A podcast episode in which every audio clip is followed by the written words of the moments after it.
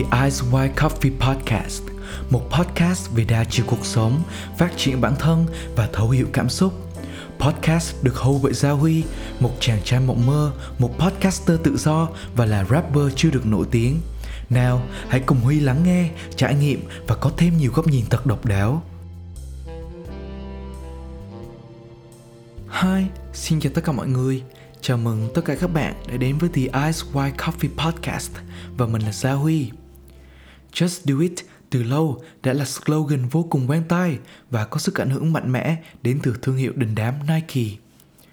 Trong cuộc sống của chúng ta hiện nay, khẩu hiệu đó dường như đã quen thuộc tới mức mỗi khi chúng ta nghe nó, cảm giác mà chúng ta nhận được có lẽ chỉ là một câu cổ vũ vô hồn. Và sự vô hồn đó liệu có thật là do người nói đã quá vội vàng hay xuất phát là do bản thân chúng ta có quá nhiều nỗi lo âu, có quá nhiều những thiếu sót để có thể mạnh mẽ đón nhận linh hồn của câu nói kia từ trong suy nghĩ cho tới hành động. Ngay cả trong khẩu hiệu ấy cũng tồn động hai mặt kết quả tích cực lẫn tiêu cực dựa trên cách mà người nghe, người nói đón nhận nó. Và không để mọi người chờ lâu hơn nữa, chúng ta cùng đến với topic của tập podcast hôm nay. Just do it, tư duy cần được phát triển từ sớm.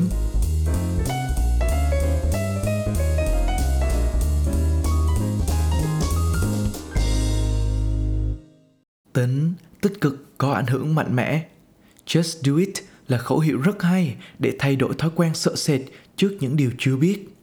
Chúng ta thường có xu hướng overthinking với những việc mà chúng ta sắp làm, để rồi bản thân lại trở nên hoảng sợ trước những chướng ngại vô hình và sau đó bỏ cuộc ngay trước cả khi chúng ta thực sự bắt tay vào thực hiện ý tưởng. Ví dụ sau đây, mình sẽ nói về việc quyết định thực hiện podcast của bản thân. Trước khi mình bắt đầu, rất nhiều nỗi sợ vô hình đã xuất hiện, đem tới cho mình rất nhiều những câu hỏi điển hình như, liệu rằng giọng nói của mình có đủ thu hút? Nội dung mình khai thác có phải là niềm quan tâm của mọi người hay không? Hay cách thực hiện một podcast có quá phức tạp hay không?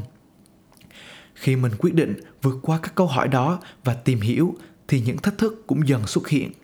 Thị trường podcast ở Việt Nam vẫn còn mới, nên không có quá nhiều tài liệu tiếng Việt. Chủ yếu là mình phải nghe, đọc tài liệu của nước ngoài thông qua các kênh YouTube, các trang blog, tự tìm tòi và học hỏi. Mỗi lúc học được cái gì mới là mình sẽ đem tâm trạng vui vẻ, hứng khởi đó áp dụng ngay vào thực hành và luôn kiên trì tìm cách vượt qua chướng ngại. Vì không được cầm tay chỉ việc chỉ tự học thôi nên việc mình đã phải thử đi rồi gặp lỗi thử lại rồi thất bại lặp đi lặp lại rất nhiều lần có những lúc tưởng chừng như rất nản nhưng mình vẫn tiếp tục cố gắng. Vậy nên, với những lý do trên, và đây cũng là podcast đầu tiên của mình, nên không thể tránh khỏi những thiếu sót. Mong mọi người hào hứng đóng góp ý kiến để mình có thể tiếp tục phát triển thêm. Anyway, cứ làm đi, cứ thực hiện đi. Không chỉ giúp chúng ta chủ động hơn, mà còn khiến cho chúng ta nhận biết được những vấn đề nào, những khía cạnh nào chúng ta còn yếu kém qua đó, chúng ta có thể xác định rõ được lĩnh vực mà ta nên học tập, tìm hiểu sâu hơn để phát triển bản thân một cách toàn diện. You don't have to be great to start, but you have to start to be great. Bạn không cần phải ưu tú để bắt đầu, nhưng bạn cần phải bắt đầu để trở nên ưu tú. Một khi bắt đầu, chúng ta mới có thể nghĩ tới đích đến. Còn đã không làm, thì sẽ không bao giờ có chuyện chúng ta chạm tay vào được ngưỡng cửa của thành công.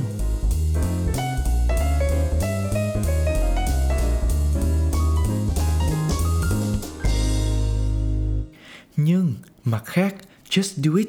Câu nói này cũng đem lại cho chúng ta sự vội vàng, hấp tấp khi không nắm bắt rõ ý nghĩa của nó.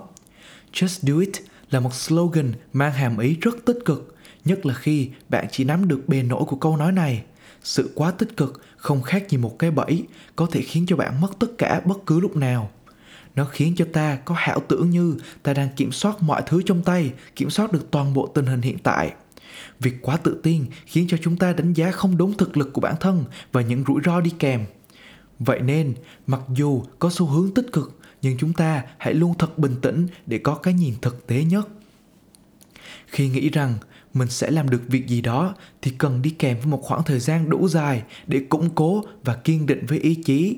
Qua đó, tập trung tìm tòi, học hỏi, vượt thời gian để đem lại thành công không phải chỉ là tư duy ý tưởng tức thời mà mong đợi thành công sẽ đến.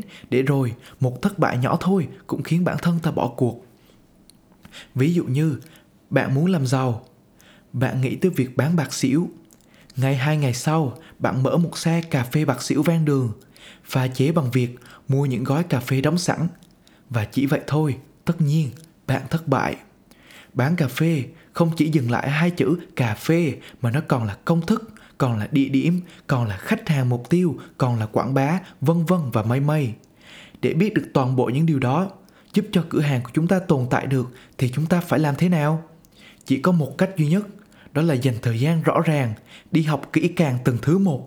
Trải qua nhiều thử nghiệm rồi, thì chúng ta mới có thể tạm đủ năng lực để duy trì một xe đẩy cà phê, chứ chưa nói đến việc có thể thành công vang dội. Vì ngay ở bước bắt đầu, tồn tại bền vững được đã là một thành công rất lớn rồi quá vội vàng, hào hứng với những ý tưởng bất chợt của bản thân mà quên đi kiểm chứng lý trí. Vội vàng, xin nông nổi thì chỉ có nước hội ôi mà thôi. Ông bà ta đã có câu, muốn nhanh thì phải từ từ, mà từ từ thì khoai mới nhừ.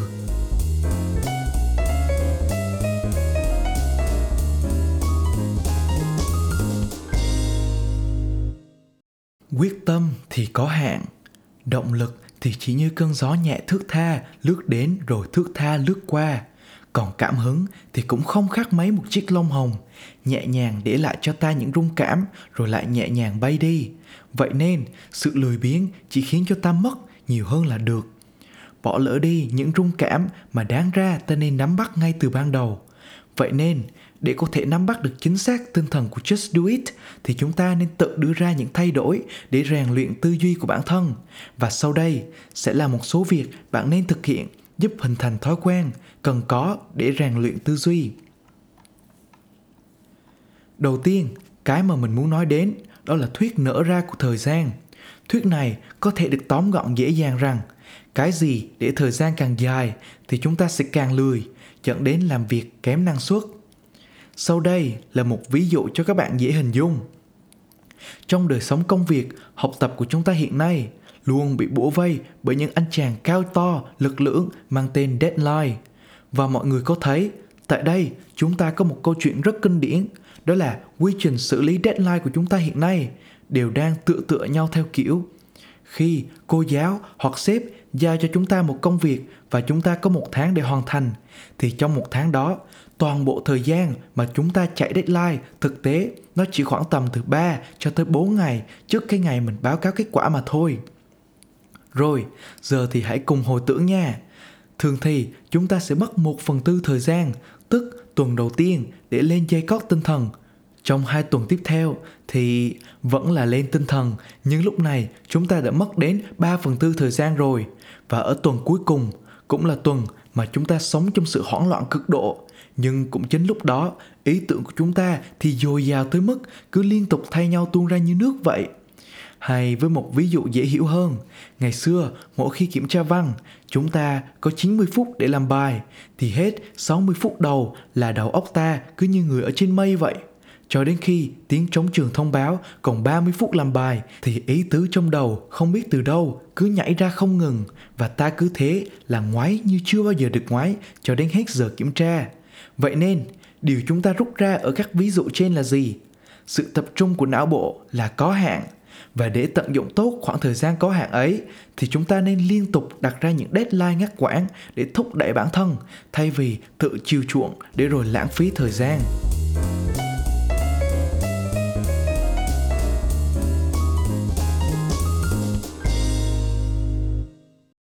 Và tiếp theo đây, mình muốn được đề cập đến là quy tắc 2 phút của tác giả David Allen. Quy tắc này có thể được tóm gọn lại rất đơn giản. Khi bạn phải giải quyết một công việc gì đấy mà bạn nghĩ có thể hoàn thành nó dưới 2 phút thì hãy thực hiện nó ngay. Quy tắc này giúp bạn rất tốt trong việc tập tính tự giác, rèn luyện tư duy xử lý thông tin nhanh nhạy, rèn tính dứt khoát khi đưa ra quyết định. Ví dụ, khi mẹ bạn sai bạn đi đổ rác thì đây là một việc rất dễ dàng để đưa ra quyết định có thực hiện ngay hay không. Nhưng do là việc đơn giản nên đâm ra bạn lười.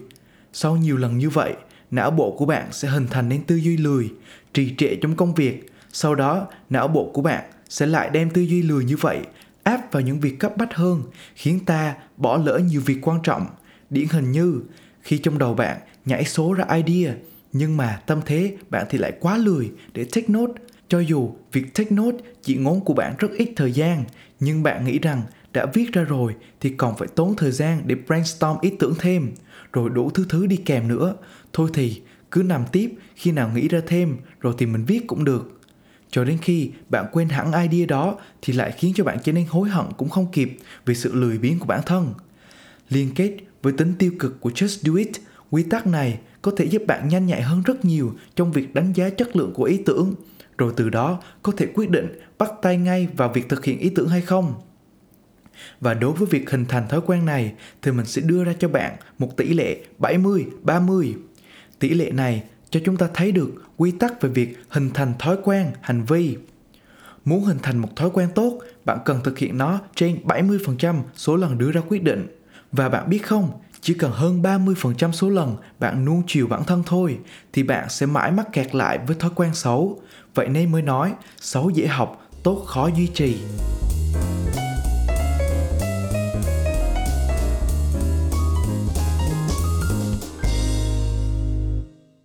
Và như các bạn thấy đó, một slogan tưởng chừng như rất là đơn giản thôi, nhưng mà nó lại gợi lên cho chúng ta rất nhiều những suy nghĩ về cách nhìn nhận vấn đề, những khía cạnh mà con người sẽ đối mặt với vấn đề đấy cùng với những phản xạ tương ứng đem lại. Cách nhìn nhận vấn đề của một người nói lên rất nhiều về con người đó. Vậy, bạn thấy thế nào về chủ đề mà chúng ta nói đến ngày hôm nay?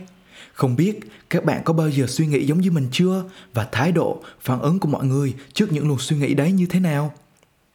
Nếu các bạn có điều muốn chia sẻ những tâm tư, tình cảm dành cho kênh podcast này thì hãy đừng ngại ngần mà để lại qua phần tin nhắn thoại, email hoặc inbox trực tiếp vào Facebook của mình. Mình sẽ rất rất vui khi nhận được những ý kiến đóng góp đến từ các bạn. Còn bây giờ thì tạm biệt Chúc một ngày thật tốt lành và hẹn gặp lại các bạn trong tập sắp tới trên kênh The Ice White Coffee Podcast. Bye bye!